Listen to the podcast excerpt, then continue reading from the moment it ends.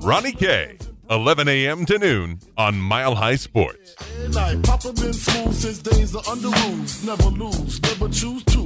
Coming down quite quite hard in the Mile High City. Uh, so if you're out there driving, be safe. Visibility getting low, and I am seeing some reports of crashes up north. Uh, particularly if you get higher in elevation too, it's uh, it's starting to come down, and, and apparently we're going to get. I tell you what, live from the Mile High Sports Weather Center, gusty winds and colder temperatures settling into the Denver area today. Brief system could bring an inch of snow to the city. Will quickly warm back up over the weekend, but I tell you what, down the I 25 corridor from Fort Collins to Castle Rock, it is snowy. Visibility is low. We ask you to drive safe. Go slow, 33 degrees at 1131. By the way, we figured out why we named storms, apparently. Uh, Alex, tell us. So, meteorologists long ago they learned that naming tropical storms and hurricanes will help people remember the storms and communicate about them more effectively. So, if there's a certain name attached to a storm, Mm. we are more likely to remember what we went through. Really? So that's why we name these storms. That is why. It's like 20 years later when we could be like, oh, yeah. Remember when Hurricane Andrew killed everybody on the East Coast? Remember when Tropical Storm Sandy, like, decimated our family? Oh, yeah, I remember that. Yeah, Great memory. if Hurricane Katrina wasn't named, it would just be the hurricane in New Orleans in Yeah. 2005. you Yeah. know? Remember when Katrina, like, decimated that area? Yeah. Yeah. We love to remember those kind of memories.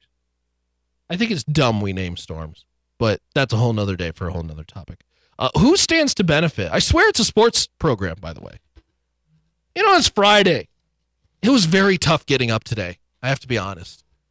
I was getting up and I was like, oh, God, it's snowing outside. It's Friday. I just want to stay in. Today feels like those perfect. Yes, it's Friday. We have to meet our Logan quota by playing that at least once, and that's that'll be it. Um, it felt like a real good like hot chocolate. Just stay under the covers day. Uh, who stands to benefit the most from the Broncos' new head coaching staff? Because we we basically know the main culprits, or or the the the uh, the main key cogs of the uh, Broncos coaching staff. Of course, Fangio, Scangarello, Donatell, Munchak, Kollar, and Associates. They will be the law firm down at Dove Valley. I think the the first initial name that comes to mind is on the offensive line, and that offensive lineman is Garett Bolles because Bowles has issues fundamentally, right? It's the footwork, it's his hips, it's it's it's it's kind of a mental side of things. It seems like he gets beat early, and then all of a sudden uh, he is just it's in his head basically the entire day, the entire day, and uh, or I should say game. But but I think Munchak comes in as and is able to bring those fundamentals that Bolles needs still, and if he does that, because I think if he's fundamentally sound, Bolles can actually be a pretty darn good left tackle. He was not awful towards the end of the season. So I think Garett Bolles is going to benefit greatly. I also think uh, the tight ends should see a uptick in play, even more so than this year. Remember, under Rich Scangarello and uh, that offense they had in San Francisco, George Kittle really broke out as a premier tight end. Another big opportunity to see who is the tight end of the future. Would the Broncos bring back both Jeff Heuerman and then, of course, Jake Butt, hopefully healthy? Hireman now due for for some money. Should be cheap. Should be cheap. So I think he's going to benefit. I think a lot of guys on defense are going to benefit. And and a big one to me is Isaac Yiadom because Yiadom is kind of on that fringe of like we're not sure if this guy can actually play. Made some major rookie mistakes, but he kind of showed some flash. And let's remember the guys that flourished under Vic Fangio in that defense at Donatell, uh, guys like Fuller, Jackson, really became um, the, those those those X factor differences. Because look, they they know Roquan Smith and Khalil Mack. Those are those are going to be productivity guys. But who? What are you going to get from the guys that it could go either way? And and they got great play by developing those guys. And I think guys like Yiadom, Will Parks, Justin Simmons, I think are going to be tremendous, tremendous players for Denver, particularly the two safeties.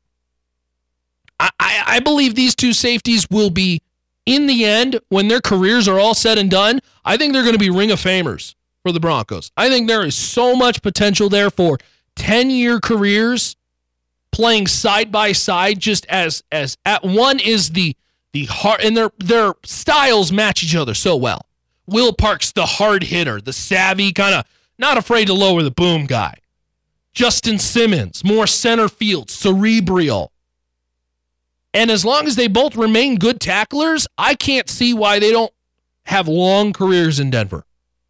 Good guys off the field, community, always involved in a lot of the stuff going on with the Broncos off field initiatives. I love the two safeties, and I think they're going to flourish under Vic Fangio and become serious players and, and take their careers to the next level. I think they're, they stand to benefit greatly. I think there are also linebackers who are going to benefit as well too, particularly young ones. We'll see how Jeff Holland and Josey Jewell, and I know there are some who are a little bit more critical on Josey Jewell than others, but if if Fangio does exactly what he did in Chicago, which was putting guys in the correct position to be better than what they are, guys like Holland and Jewell can flourish. And I'm really excited to see that. My hope is they bring back Shelby Harris. I would love to see them bring back Shelby Harris because I also think he too could be put in position to better rush the quarterback. And thus, you know, I, I think everybody looks at Shelby Harris as a guy who's not going to put up big sack numbers, but maybe his sack numbers do reach the six, seven, eight sack range a year. Who knows? And coaching can be the difference between that. So I am really excited to see a lot of these players under this coaching staff because I do think this roster was far better than 2017 and 2018's results. I I think it's really and I know this is said constantly and I hate to pile on, but what Vance Joseph did was just it just didn't most of the time it didn't even make sense. Like there was no there was no even logic behind it from the play calling to putting people in certain positions. I mean, dro- dropping Bradley Chubb back into coverage to cover Jordy Nelson. Nothing of that makes sense. You're not putting the guys in their best position to win, not even putting them on the field. Demarcus Walker. I still preach the, and I know everybody is a little different in opinion than not myself. I'm probably not in the majority here. I still think Demarcus Walker is going to be a heck of a player. I really do. And he's basically going to act as a free agent acquisition for them this year because they didn't put him on the field.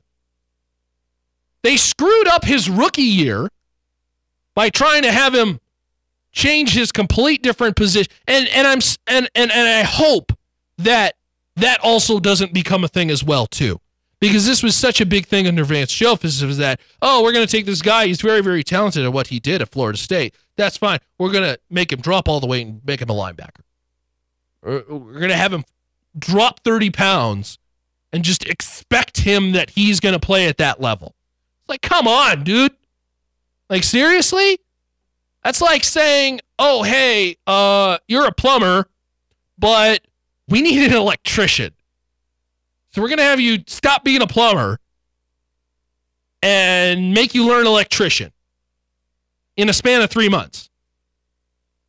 And then we need you to be very, very effective as an electrician, and we need you to do that now. So when we see you in August, you better be able to wire an entire complete house. It's like, come on, man, seriously? That's how it is in this NFL.